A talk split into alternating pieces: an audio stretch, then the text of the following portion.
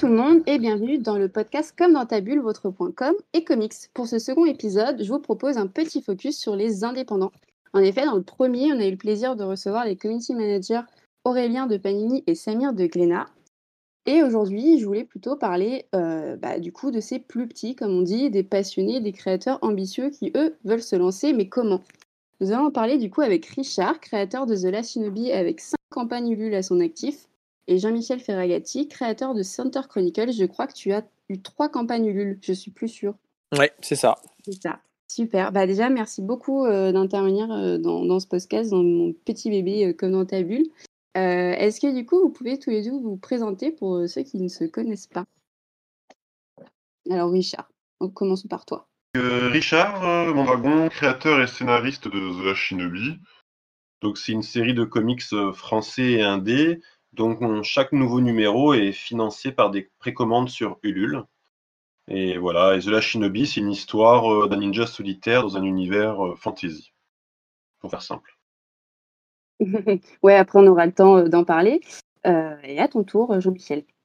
Bah, Jean-Michel Ferragati, donc moi je suis le scénariste et porteur de projet d'un projet qui s'appelle Centaur Chronicles. Euh, et en fait, on, remet au goût du jour euh, des vieux personnages originaux de comics euh, publiés entre 1935 et 1942 par une société qui s'appelait Centaur Comics et qui sont tombés dans le domaine public. Et du coup, on publie des albums d'une centaine de pages où on mêle des épisodes inédits qui s'appuient sur des rééditions de vieux épisodes. Ok, super. Euh, du coup, je vais commencer avec une petite question. Comment est née euh, l'idée de lancer votre comics indépendamment? Parce qu'on sait que ça peut être un peu compliqué. Euh, toi, Richard, comment comment c'est venu? Moi, je suis déjà dans l'univers de la BD et des comics depuis un bout de temps où que je suis et je suis des artistes, je suis des articles et je connaissais depuis longtemps le problème un peu de la précarité des des créateurs, des artistes. Et puis euh, ce monde de la BD euh, et de l'édition, voilà, j'avais pas trop euh, envie d'y participer dans la chaîne traditionnelle où il y a beaucoup de pourcentages qui sont avalés par les éditeurs, les distributions, toute la chaîne du livre en fait. Et donc voilà, donc moi j'avais envie de faire mon projet tout seul et de trouver les gens qui avaient le même délire que moi. Super. Et toi Jean-Michel? Alors moi en fait, euh, ça a été un peu compliqué. Au départ, le projet devait euh, alimenter euh, une revue d'un éditeur indépendant aussi, qui à l'époque s'appelait Organic Comics, de notre ami Rinman. et en fait, il devait faire un revival de Special Strange. déjà à l'époque, il avait fait un revival de Strange. Et donc, Centaur Chronicle devait alimenter ce revival. Et puis, la licence lui a été retirée. Du coup, on a essayé de le publier en indépendant, euh, d'abord en auto-édition avec un, petit éditeur qui s'appelait John Fav Comics. Et puis lui-même s'est arrêté. Donc après, euh, avec euh, le deuxième artiste qui a travaillé sur Centaur Chronicle, on a approché quelques grands éditeurs qui nous ont dit que c'était intéressant, mais qu'ils ne voulaient pas prendre le risque de publier Centaur Chronicle. Et du coup, après, on a décidé, alors en plus, on ferait des parties du projet, mais donc avec mon troisième artiste, Marty, on a décidé en fait de le publier euh, directement euh, en auto-édition euh, via notamment des campagnes de financement. Bah, justement, je vais continuer avec toi, mais tu es aussi, comme Richard, passé sur Ulule. pourquoi Ulule Alors, il y a d'autres plateformes comme Kickstarter, même si c'est un peu plus, on va dire, américain, mais est-ce que c'est parce que c'est passé tout de suite comme une solution ou c'est quelque chose de plus facile, plus, plus accessible? Écoute, alors la campagne de financement euh, participative, euh, nous, on l'a plutôt vue euh, comme un moyen de faire parler de nous d'une certaine manière, sans avoir à créer un site, un blog, des choses comme ça. Donc, comme un objet de communication finalement? Ouais, exactement. Plutôt une caisse de résonance, c'est ça. Kickstarter, bah, vu que c'était français, même si maintenant on a l'idée de traduire Centaur Chronicles et on passera sans doute par un Kickstarter, mais à l'époque c'est un projet français, donc on s'est dit bah, une, campagne de financement française. Puis là, on a hésité entre deux acteurs et au final, en contactant les gens, et à l'époque c'était très, très disponible, d'Ulule, on est plutôt parti sur Ulule. Ok. Et toi, Richard, pourquoi, pourquoi Ulule? Pareil, est-ce que c'était une première solution, quelque chose de plus simple ou, ou il y avait une autre idée à la base? Alors, à la base, il y avait une autre idée. je m'étais intéressé un peu à Patreon. mais alors en fait, alors j'avais commencé tout au début, je me suis vite rendu compte de la complexité. Alors c'est comme Starter, donc c'était un site américain. Donc à la base, tu avais des problèmes, tu payais en dollars, il y avait des conversions, ça faisait des frais supplémentaires souvent pour euh, les personnes. Euh, et puis, puis voilà, puis je visais pas. Je me suis dit autant me concentrer sur un public français, sur un site français. Ça faisait longtemps que je voyais déjà des projets qui se, de BD qui se montaient sur Ulule. Je pense que c'est un acteur assez reconnu euh, pour, pour ça. Euh, donc finalement, je me suis dit, allons au plus simple et au plus efficace, plutôt que d'aller viser un public plus large et de, et de flopper en fait. Donc, euh, justement, tu l'as dit, il y, a, il y, a, de plus en plus de projets euh, comics Ulule. Est-ce que ça devient plus compliqué Parce que du coup, là, tu en es à 5. Entre-temps, ça a un peu évolué au cours des années. Est-ce que ça devient aussi un marché où il y a de la concurrence ou pas forcément? Non, je pense pas qu'on puisse parler de la concurrence. Euh, on est en concurrence avec tout le monde en fait, hein, aussi bien euh, les, BD de librairie, etc. Parce qu'on se rajoute euh, au budget général, donc toutes les BD sont en concurrence. Après, c'est juste le créneau qu'on vise. Voilà, moi c'est de la fantasy avec un ninja, donc c'est un certain délire et il faut essayer de trouver son public qui accroche à ça. voilà. Donc après, forcément, plus on est sur un créneau euh, très commun, plus ça va être dur d'aller se démarquer des autres. Euh, J'en reparlerai peut-être un peu plus tard, mais euh, moi j'avais un concept euh, qui me semblait un peu différent du, reste. Justement, le fait de se lancer seul dans des projets comme ça, quelle est la chose la plus compliquée pour vous? Alors, si tu me permets, moi sur le, le créneau Ulule, moi je pense que c'est, moi je trouve que c'est de plus en plus dur. Euh, il y a de plus en plus de projets, euh, de plus en plus de projets, euh, je ne vais pas dire qu'ils se ressemblent, parce qu'en effet, nos, nos, projets sont assez atypiques, mais il y a de plus en plus de gens sur le créneau, en tout cas comics, dont certains qui, je trouve, trustent beaucoup. Et du coup, Ulule, qui était au début, au début vu quand même, enfin en tout cas pour moi, comme un, site où des petits, vraiment très petits, pouvaient trouver 2-3 000 euros pour lancer leurs frais d'impression et se lancer, sont souvent écrasés euh, par des, campagnes à plusieurs dizaines de milliers, voire centaines de milliers d'euros. Euh, et du coup, euh, du coup, c'est, je trouve, de plus en plus compliqué. Oui, c'est vrai que je suis, je suis un peu d'accord. Il y a eu un changement où on voyait vraiment de, bah, un peu comme vous, quoi, des personnes, une ou deux, se mettre sur leur projet comics. Et puis il y a maintenant bah, des maisons d'édition comme Bliss Édition. Après, je trouve pas forcément que ce mmh. soit mal ou pas. C'est juste qu'il y a eu un, changement et mmh. que ça vous fait quand même euh, bah, un peu de concurrence parce que les personnes sur Ulule n'ont pas forcément euh, le budget chaque mois euh, pour consommer dessus. Complètement. D'ailleurs, moi, il y a des gens qui, l'ont clairement dit hein, sur, ça, sur mmh. certaines de mes campagnes en disant j'y arrive plus. quoi. Si je mmh. dois prendre tout ce, que, tout ce qui me plaît sur Ulule, en fait, bah, j'y arrive pas. Donc, bah, très clairement, finalement. Ouais, ouais, d'une certaine manière. Alors les gens du Louvre nous disent non, c'est pas vrai. Plus il y a de projets, plus il y a d'audience, donc plus il y, a, plus y a des gens qui vont aller sur votre projet. Euh, c'est peut-être vrai. Moi, je le perçois comme vraiment quand même quelque chose qui est compliqué. Euh, et, on voit d'ailleurs de moins en moins de petits projets. C'est vrai, c'est vrai, c'est vrai. Est-ce que du coup, alors pas forcément que Ulule, mais globalement sur le lancement et la création de projets euh, comme ça un peu solo, c'est quelle est la chose la plus compliquée, Richard toi? Euh, bah, C'est trouver son public. Hein, euh. Parce que en fait, on peut avoir le plus beau projet du monde. Si derrière on n'a pas un réseau ou si on trouve pas son public, euh, bah il se passe rien en fait. Mm. Donc donc c'est ça. Alors moi je suis pas très très réseau. je suis un peu loup solitaire dans le sens où en fait moi le réseau j'aime bien qu'il se fasse naturellement, mm. mais j'aime pas le forcer ou ou faire du copinage un peu forcé avec des gens. Euh, voilà, c'est pas, pas trop mon truc. Donc je préfère plutôt valoriser mon travail, euh, essayer, essayer de faire euh, du travail de qualité pour que les gens l'apprécient. Et puis là, du coup, les, les, gens se raccrochent à mon projet. Mais, mais voilà, donc c'est vraiment ça. Hein, de toute façon, c'est se faire connaître. Hein, c'est un peu le, le nerf de la guerre. Ah, c'est sûr. Et toi, Jean-Michel? Moi, je suis assez d'accord avec Richard. je mettrais plus, en ce qui me concerne, en focus le fait d'avoir une bonne communication sur les réseaux sociaux. Moi, mmh. je suis pas hyper à l'aise avec les réseaux sociaux et du coup, c'est vrai que qui moi me, me, je sais pas si ça me pose problème, mais en tout cas, très clairement, il y a quelque chose où dans une campagne, il faut vraiment beaucoup communiquer et du coup, je trouve que il faut beaucoup, il faut beaucoup s'investir dessus. C'est pas toujours très simple. Ah donc voilà. Surtout que vous êtes, bah, comme on disait, indépendant, donc seul sur le projet ou sinon accompagné, on en reparlera de dessinateurs ou coloristes, mais qui sont vraiment liés aux comics. Là, au mmh. niveau de la com, bon, c'est un peu de la triche parce que j'ai un peu travaillé avec vous deux. mais, euh, mais c'est pas grave. De toute façon, tout le monde le, tout le, monde le sait. Mais, mais du coup, euh, il faut quand même, bah, soit vous le faites vous-même, mais ça demande du travail supplémentaire.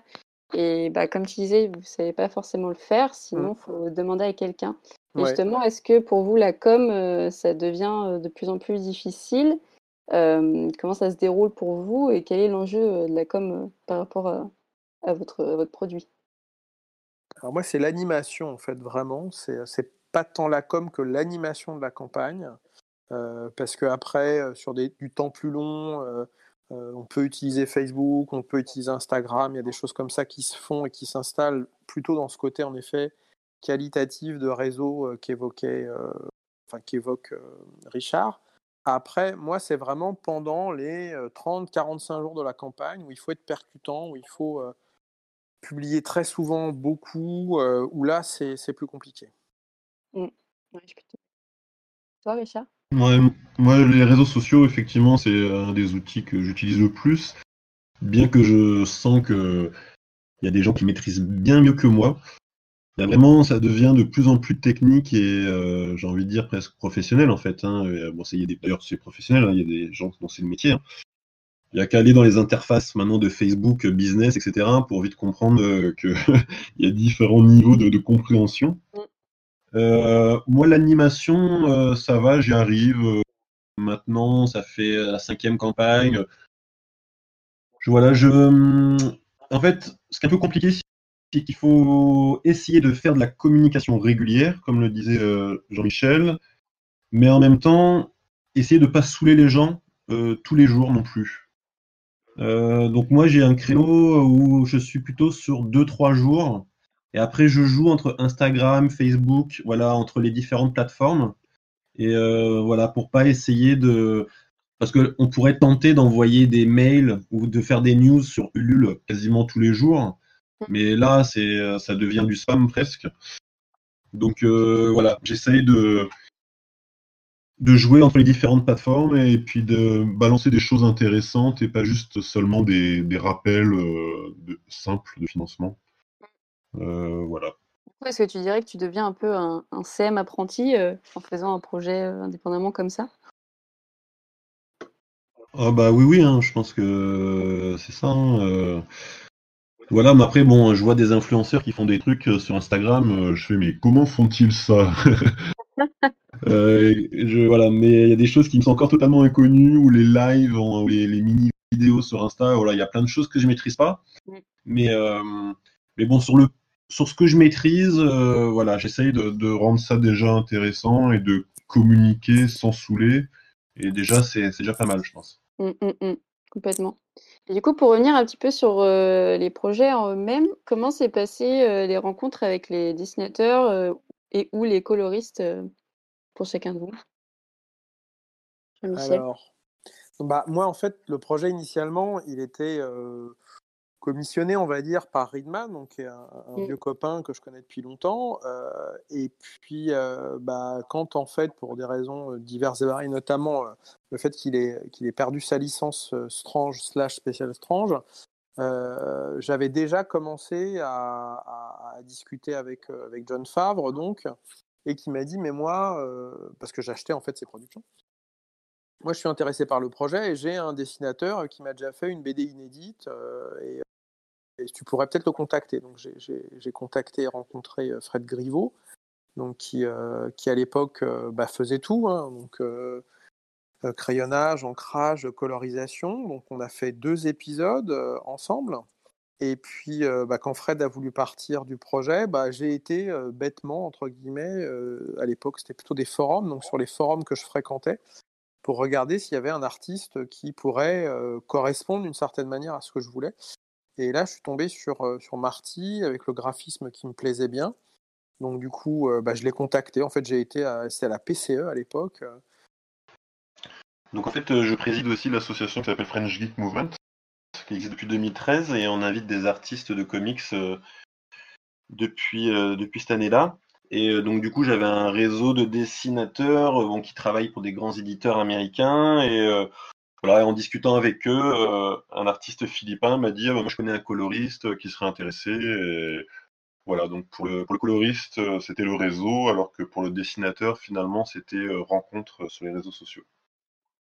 Cool, as fait vraiment les deux aspects, c'est intéressant du coup, pour, pour finir un petit peu sur le, la com, alors il n'y a pas de bonne ou de mauvaise réponse, je prends la critique, mais comment s'est passé votre travail avec moi? Qu'est-ce que vous pouvez en dire, vu qu'on a un peu bossé ensemble Je sais que j'ai fait beaucoup de réseaux sociaux avec toi, Jean-Michel, euh, un peu de réseaux sociaux avec toi, Richard, et là, je m'occupe plus euh, de la relation presse et influenceur. Bah, écoute, moi, c'est pas tant sur les réseaux sociaux. Je pense qu'on a, on a lancé euh, malheureusement la troisième campagne un peu à l'arrache, et je pense qu'on n'était pas super bien préparé. Donc voilà. donc c'est pas une critique, c'est de se dire, et ceux qui vont nous écouter, et je pense que Richard dira comme moi, faut bien se préparer à l'avance sur la campagne, que ça soit la campagne Ulule, que ça soit la campagne de com. Euh, euh, et, donc ça, c'est vraiment quelque chose d'important. Après, du coup, la campagne a démarré un peu, euh, un peu doucement, on va dire.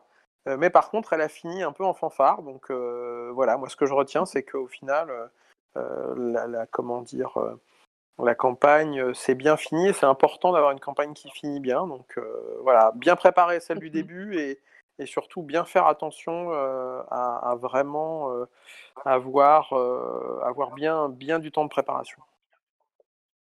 Tu sais, moi, c'était une de mes premières campagnes parce que j'ai lancé ma boîte et tout s'est fait assez mmh. vite au niveau des, clients et j'ai eu beaucoup de chance de vous avoir. Mais c'est vrai que bah, c'est toujours un exemple que je reprends quand je bosse, quand je bosse les campagnes Ulule, c'est vraiment prendre beaucoup, beaucoup de temps en mmh. avance parce que c'est énormément de travail, que ce soit en amont, pendant et mmh. même après, parce que du coup, il faut, faut gérer. Euh, oui, c'est clair.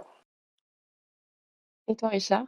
Euh, bah Nous, au début, donc, euh, tu faisais un peu la... les réseaux sociaux et puis je profitais aussi de ton réseau avec tous les petits influenceurs que tu connaissais. Et du coup, les réseaux sociaux, j'ai vite compris en fait que finalement, pour parler de mon comics, c'était moi le mieux placé parce que je comprenais vraiment euh, voilà l'origine du projet, le pourquoi du comment, etc. Et donc je me suis dit à un moment donné, autant que je le fasse moi-même, ça va me prendre un peu de temps effectivement, mais euh, mais au moins voilà je et puis quand il y avait des questions, voilà, au moins je pouvais y répondre de, tac au tac en donnant la meilleure réponse possible. Donc euh, voilà, donc ça c'est pour ça qu'après du coup je t'ai plutôt garder uniquement sur l'aspect euh, réseautage. Euh, et ça, du coup, ça marche bien, puisqu'il y a toute une myriade d'influenceurs euh, que je ne sais pas du tout, qui, qui postent sur mon projet. Et donc, du coup, j'en suis content. Oui, c'est sûr. Bah, après, c'est toujours un peu complexe. Il y a des projets où, j'ai totalement la main et, après, les personnes donc je, je, demande à chaque fois euh, les questions parce que c'est sûr que je connais pas le projet par cœur vu que je suis pas du tout à l'origine de ça. Et les personnes me répondent, mais euh, c'est après un sentiment. Si toi tu l'as senti que tu pouvais le faire, que tu avais le temps, parce que des fois aussi on me contacte tout simplement parce que euh, l'aspect réseaux sociaux prend beaucoup de temps dans la journée et qu'ils en avaient pas envie, ce qui est normal. Oui, oui. Et puis il y a sûrement des trucs que tu sais faire que sur Instagram, notamment par exemple, je, je pense que moi je ne sais pas faire. Mais euh, voilà, des fois tu me donnes des conseils euh, en me disant tiens ça pourrait être une idée de faire ça, etc. Et du coup j'essaie de le mettre en application. Euh, voilà, mais parce que je prends le temps de m'intéresser et voilà. Après je comprends tout à fait qu'on puisse déléguer cet aspect-là complètement. voilà, mais pour moi ça, ça m'allait mieux comme ça. Mmh. Ah, ah, heureusement qu'on peut le laisser, ça me fait du travail. Sinon, je n'en aurais plus. Euh, du coup, on va, on va finir doucement. Est-ce que vous pouvez me parler de vos projets chacun en cours? Alors, bah, Du coup, euh, Richard, tu peux faire un peu de com. Euh, je vais essayer de balancer ça avant la fin de la campagne actuelle. Euh, oui, donc moi je suis au quatrième numéro de The Last Shinobi. Euh, donc en fait, c'est le format vraiment du mensuel américain. Hein. Donc une vingtaine de pages, alors 20 l'histoire, puis après on a un article de Xavier Fournier sur les arts martiaux dans les comics, et après il y a quelques concept art aussi. voilà, et puis donc du coup là dans la campagne actuellement sur Ulule, on peut bien sûr commander les numéros précédents également. Euh, donc euh, rattraper euh, le retard et avoir toute l'histoire. Donc là, on est sur un premier arc narratif qui fera six numéros. Donc après, le but, c'est de faire un TPB comme, comme, ça se fait aux États-Unis. Mm. Donc un, livre en dur. Et voilà, et donc on a une bonne petite communauté là au fur et à mesure des numéros qui, nous, qui nous rejoint. Et voilà, moi, pour euh, voilà, le, ce qui se démarque dans mon projet, en fait, c'est que moi, j'en avais marre de voir des ninjas euh, dans la culture pop qui sont soit des méchants, soit mm. euh, des gentils, mais qui font de la magie ou qui ont des pouvoirs, etc. Et moi, je voulais vraiment représenter le ninja dans le sens traditionnel du terme, mais ce qui m'empêche pas de le mettre également dans un contexte de fantasy avec des monstres et des sorciers. Mais, mm. mais le ninja, voilà, c'est un peu on pourrait le comparer un peu à, dans ce sens-là à Batman, où c'est un humain simple, qui est malin, qui a des gadgets, bon alors médiéval, hein, mais euh, médiévaux, mais voilà, et, euh, qui essaye de s'en sortir euh, dans son texte-là. Et, voilà, et puis, que dire d'autre Voilà. Tu as fait exprès de parler de Batman ici. Donc, du coup, euh, moi, ça, me va. Hein, tu... Pas pensé, tiens, à le comparer. Tiens. C'est un nouvel objet de com, tiens. tu vas faire hashtag Batman, ça ira tout de suite. Après, euh, ce qui est marrant, bah, moi, je, pratique aussi le ninjutsu, euh, donc qui est un art martial traditionnel japonais. Et alors, je sais pas si les lecteurs, du coup, ont conscience de ça, mais il y a des vraies postures, il y a des vrais, il y a des vrais messages. J'ai beaucoup de livres aussi sur le sujet.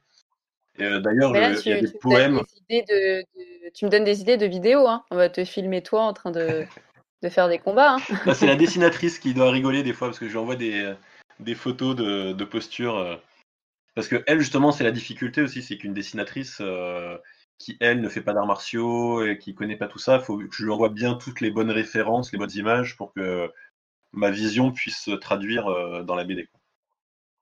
Ouais, un vrai travail d'équipe, hein, finalement. Oui, oui, beaucoup de beaucoup d'échanges euh, et, de, et de mails. Mm. Toi, Jean-Michel, euh, un peu d'actu autour de, de Centaur Chronicles ou de... Euh, ouais, nous, on est en train de, réfléchir à, refaire une campagne de financement participatif. En fait, on devait en faire une l'année dernière, en 2020, en mars. Bon, autant vous dire que forcément, c'est pas tombé nécessairement au bon moment. et donc, les mais par contre, on a passé pas mal de temps à travailler sur pas mal de projets, parce que nous aussi, on commence à avoir une communauté euh, assez importante, et notamment une communauté d'artistes, qui maintenant commencent à me contacter en disant, moi j'aimerais bien faire quelque chose sur Centaure, comme c'est des personnages libres de droit, euh, euh, c'est plus simple, et du coup, ils veulent quand même le faire dans mon univers, parce que malgré tout, il y a un univers Centaure Chronicles qui n'est pas le même, parce que c'est la prolongation de l'univers Centaure Comics originel. Et donc, euh, bah, le quatrième volume qui finira euh, notre première arche narrative est totalement euh, terminé en termes de crayonné ancrage, relecture. Donc, il est à la colorisation chez Eric. La restauration est quasiment terminée, donc on peut dire qu'il est fini à 80-90%. et on a quatre autres projets qui sont en cours. Euh, on a un projet sur un, petit conte de Noël euh, avec des versions euh, chibi. ça parlera à ceux qui lisent les mangas de nos personnages. On a un projet où on continue là aussi une série qui était ongoing chez Centaur et qui s'est arrêtée, qui s'appelle Tippy Tyler on Fantasy Isle. On a déjà publié des, planches sur Facebook, c'est Rinman qui dessine la suite. On a un épisode avec un personnage qui s'appelle The Arrow qui se passe euh, dans le Far West, donc on va dire à la fin du 18e, début 19e siècle aux États-Unis. Et on a un, un, petit, un petit épisode de The Clock, qui est le premier personnage masqué de l'histoire des super-héros. par Alex, qui est un dessinateur, et donc qui est une histoire qui se passe en 1935. Donc on fait un peu non pas de Red Code, mais on fait des, on fait des préquels, donc on, parle de tout ça. Donc voilà, donc va sortir avec certitude cette année le, volume 4, euh, qui sera le premier de l'arche narrative euh, de Centaur Chronicle, et puis sans doute quelques petits projets annexes sur lesquels les gens pourront aller voir, en sachant que c'est des euh, séries de, petits fascicules de, 22 pages. Voilà, donc des trucs faciles à, faciles à, à rentrer dedans, on va dire. Trop bien, bah, que du bon, euh, que du bon à venir. Bah, de toute façon, euh, j'essaierai de partager ça au maximum. Euh, je voulais finir pour, bah, pour ceux qui veulent, aussi se, lancer en indépendant comme vous, parce qu'au final, vous marchez bien et vous avez réussi vraiment à créer chacun votre communauté. des petits conseils pour, pour ceux qui souhaitent se lancer.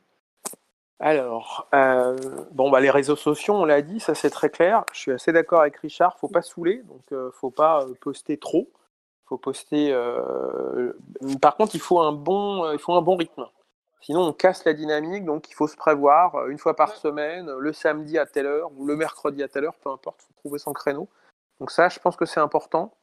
il faut être très collaboratif. Donc, il faut, laisser aux gens la possibilité. Alors moi, c'est encore plus simple parce que c'est des personnages libres de droit, mais de rebondir dessus, de critiquer aussi, euh, de dire tiens j'aurais pas fait ça comme ça donc ça je trouve que c'est important il faut vraiment laisser la porte ouverte euh, à cet aspect collaboratif qui est en plus renforcé par les campagnes de financement participatif. Quand on fait du participatif il faut accepter que les gens ils puissent avoir leur mot à dire d'une certaine manière. Et puis bah euh, faut faut travailler son réseau donc faut tout le temps répondre.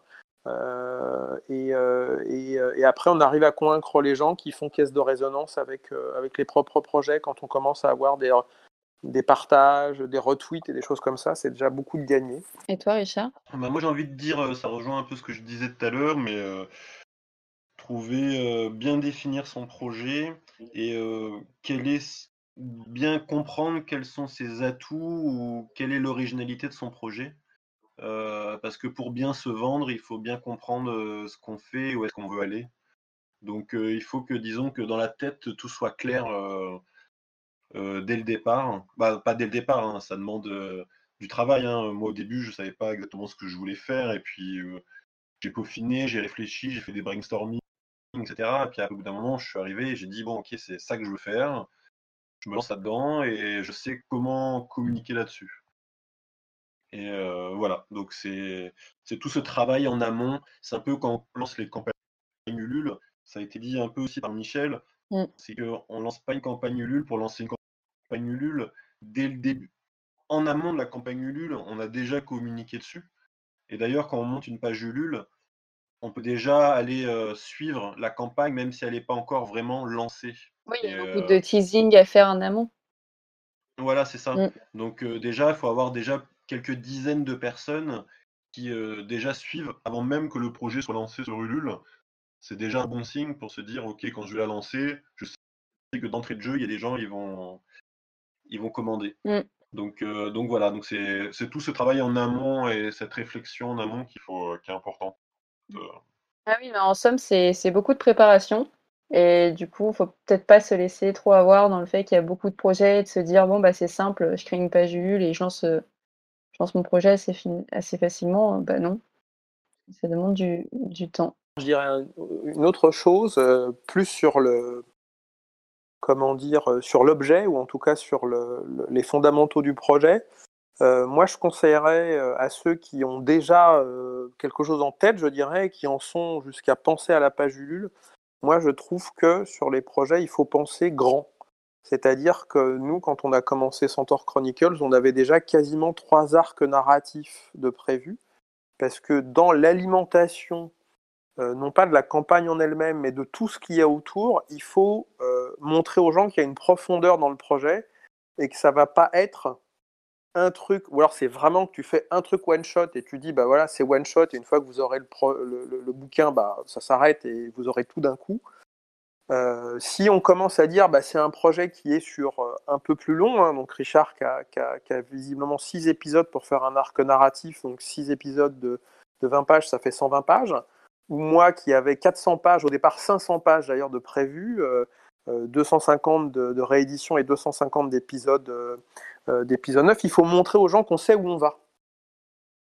Il faut leur dire qu'à la fin, Euh, le bateau il arrive à bon port euh, et qu'on ne s'arrête pas au premier ou on ne va pas s'arrêter au deuxième ou au troisième parce qu'on va se rendre compte que c'est pas assez abouti, qu'on n'a plus les idées ou que sais-je quoi.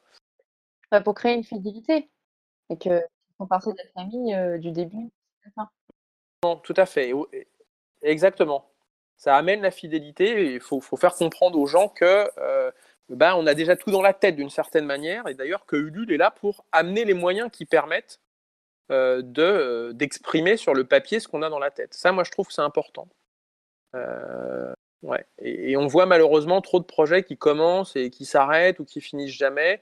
Et les gens commencent, je pense, et là on en revient un peu à ce qu'on disait au début, comme il y a quand même beaucoup de concurrence sur Ulule, enfin je trouve qu'il y en a de plus en plus, les gens commencent un peu à se méfier. Que, moi je fais des salons, je ne sais pas si Richard fait des salons aussi, et euh, je suis très surpris euh, de voir des gens qui maintenant m'achètent les trois tomes en même temps.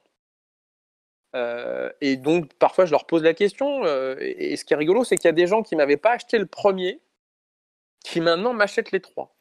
Et d'ailleurs, il m'avait dit, en ne m'achetant pas le premier, moi, je me méfie, le nombre de premiers que j'ai achetés où j'ai jamais eu le deux, euh, et puis, euh, et puis voilà, et puis je sais pas très bien. Et donc, ils me disent, bah, maintenant qu'il y a le 2, le 3, et qu'on sait que ça va finir au 4, on se dit que, bon, bah, en fait, forcément, tu vas y arriver, quoi. Donc, il y a aussi cet aspect-là, je pense, qui est important euh, c'est que les gens ils vont accrocher avec la redite, avec le. En plus, le comic c'est un médium où normalement c'est tous les mois, quoi. Donc la répétition euh, est, un vrai avantage.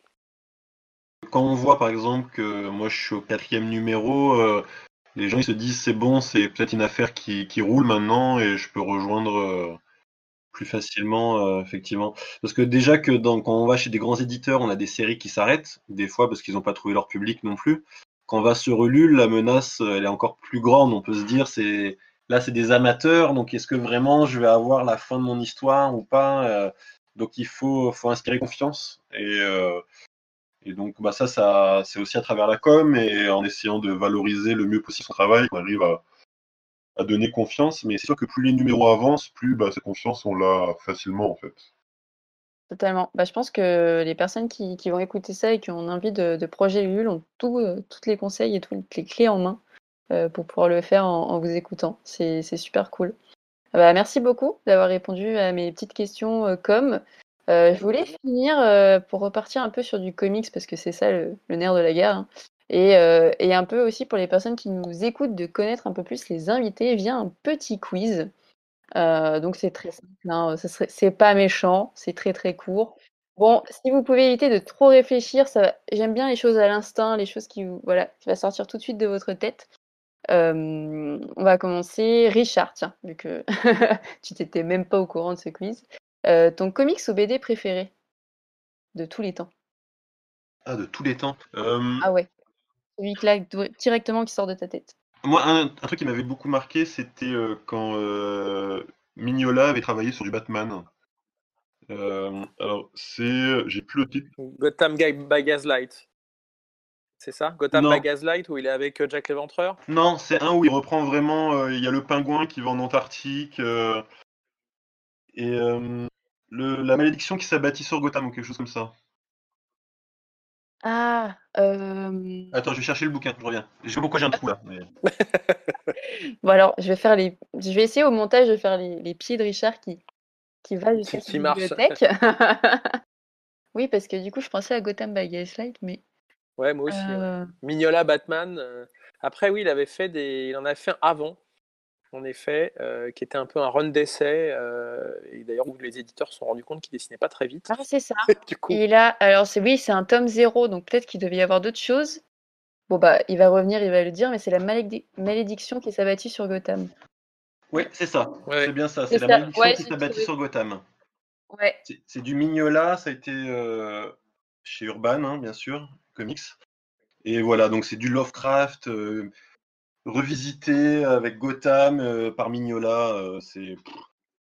Ah t'as t'as adoré quoi, parce que du coup, euh, c'est un peu le Batman que je connais pas. Bon, je dis pas que je connais tout, mais quand même. Bah, moi, j'étais fan d'Hellboy, j'étais fan, bah, et voilà. Ouais. ça Et je suis fan de Batman, et là, il y a tout réuni en un truc, en fait. Donc, c'est c'est top. Ok, génial. Et du coup, toi, Jean-Michel, ton comics ou BD préféré? Même roman graphique, Écoute, moi, c'est large. moi je dirais Watchmen. Ah, C'est pas très original. non, mais non, mais je te euh, comprends. Je pense que j'aurais dit la même.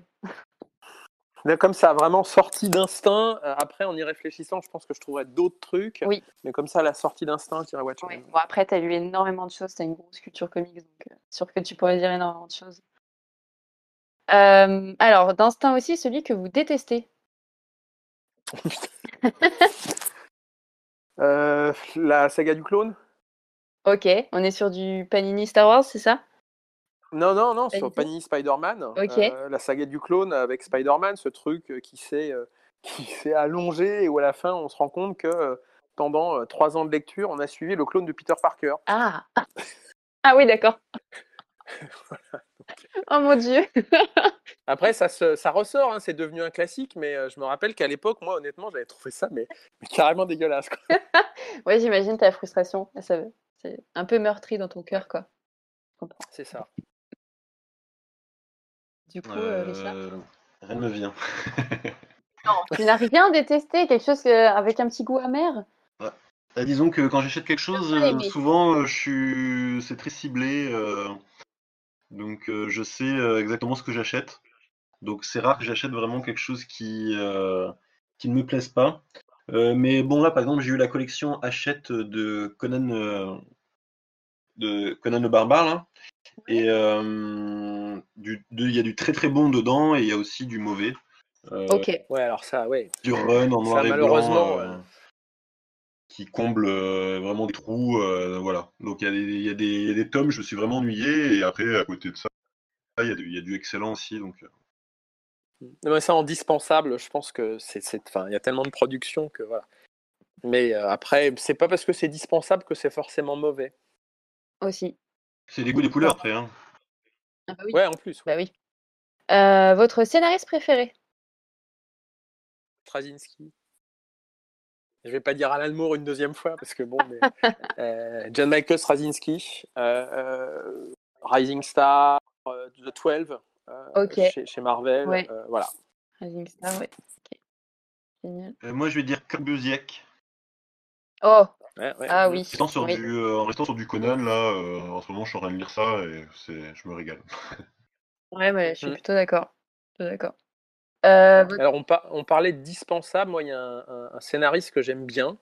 Euh, je, je le cite pas comme le meilleur, mais néanmoins, je trouve, notamment au regard de sa production à l'époque, hein, et bon, c'est un ami, on se connaît maintenant, c'est Roy Thomas, euh, qui, Ok. euh, qui était quand même capable de faire des trucs que moi, en relisant ultérieurement, je trouve toujours excellents, à un rythme de, je sais pas, à une époque, il faisait 4 ou 5 comics par mois, quoi. Donc, euh, on a oublié qu'il y avait des gens qui, euh, qui avaient une production euh, énorme Ouais, et où ce qu'ils faisaient était quand même. quand même. Qui sont plutôt Ouais. tranquilles aujourd'hui. euh. Ouais, ouais, exactement. Ouais. Et, et, et pour moi, Roy Thomas, tu as, évoqué euh, Conan, et Roy Thomas a énormément fait de Conan, de très bons Conan d'ailleurs. Voilà, pour moi, Roy Thomas, ça reste quand même un, un scénariste euh, à la charnière. hein, sinon, je pourrais aussi citer un Gardner Fox dans le, dans, le- dans le Golden Age. Mm. Mais euh, voilà, euh, qui, qui, euh, qui a été sous-estimé à une époque, euh, qui commence à revenir en grâce, entre guillemets, et notamment, il a été invité euh, euh, à Paris Comic Con euh, il y a deux ans. Ouais, il y a deux ans, oui. Ouais, et, euh, et je sais qu'il a eu beaucoup, beaucoup de succès. Il il y a beaucoup, beaucoup de gens. euh, Ouais. ouais, Ouais, et il est venu me voir en me disant euh, Je pensais pas que les lecteurs français se souviendraient de moi. Et euh, voilà, c'est intéressant. Trop bien. Mm. Euh, votre dessinateur préféré? Euh, dessinateur préféré Alors, euh, moi je dirais Alex Stott. Ok. Euh, là, j'ai pas en tête. Euh, on est sur du. Alors, c'est lui qui a fait le design notamment de Space Ghost. C'est lui qui a fait des histoires de Zorro. C'est les Américains l'appellent le maître du noir absolu. Hyper Euh, intéressant, voilà. je note. Ouais, c'est Linkler, ce qui est assez étrange pour un dessinateur de comics, et euh, qui joue avec les noirs profonds, euh, voilà, et qui va être capable de faire du champ, du contre-champ, de la lumière. euh, Euh, voilà, regarde sur internet Alex Toth. euh, et en plus, c'est un mec qui, du fait qu'il dessinait en ligne claire, était capable de faire un personnage en quatre traits de crayon. Ça, c'est classe. Et ça, c'est classe. Clairement. Euh, moi, je vais dire euh, Jérôme Opena.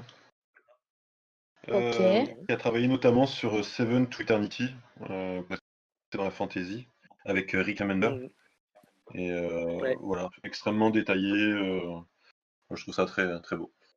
Ouais, ouais, c'est- très très beau. Euh, votre dernier coup de cœur en date, la dernière chose que vous avez lue et que vous avez trop trop trop aimé? Dernier coup de cœur. Ah, c'est dur, ça aussi. Euh, commence, Richard, si t'en as un. Euh, moi, j'ai attaqué les, euh, les Prometheus euh, chez Vestron, euh, donc l'univers Alien Predator. Euh, T'as essayé ça? J'ai eu un peu peur. Bah moi j'ai retrouvé vachement l'ambiance euh, des films et je me suis replongé dans cet univers-là et j'ai trouvé ça vachement bien. et il y a des dessinateurs aussi excellents qui, qui travaillent dessus. Et, et voilà, je me suis régalé. Euh. Voilà, c'était euh, voilà, c'était une grosse licence comme ça. J'avais jamais lu de comics sur cet univers-là. Et puis euh, la dernière fois je suis tombé dessus par hasard. euh, j'ai dit ah bah je vais tester et puis euh, je sais pas, ça m'a replongé dans les films. Trop cool. C'est comme Blade Runner d'ailleurs. Blade Runner, c'est un peu le même effet là. J'ai j'ai attaqué les Blade Runner qui... Ouais. et euh, cette ambiance voilà, nostalgie, ouais. d'enquête, euh, post-apo, Ouais. etc. euh, bah, cyberpunk plutôt. euh, voilà, je kiffe. Très belle réussite, en effet, le Blade Runner. Je m'attendais à pas grand-chose, voire à pire. Et euh, ouais, c'est vraiment bien. ouais. Euh, écoute, moi, je vais, je vais biaiser, entre guillemets. Donc, je vais, je vais faire un crossover. Euh, c'est c'est à la mode chez les comics. Euh, moi, j'ai j'ai adoré, et je l'ai relu même plusieurs fois, et y compris le deuxième tome, un, un, un comics qui est sorti chez iComics qui s'appelle Rick et Morty versus D&D. Ah, Moi, je suis un joueur de jeu de Dragons. rôle.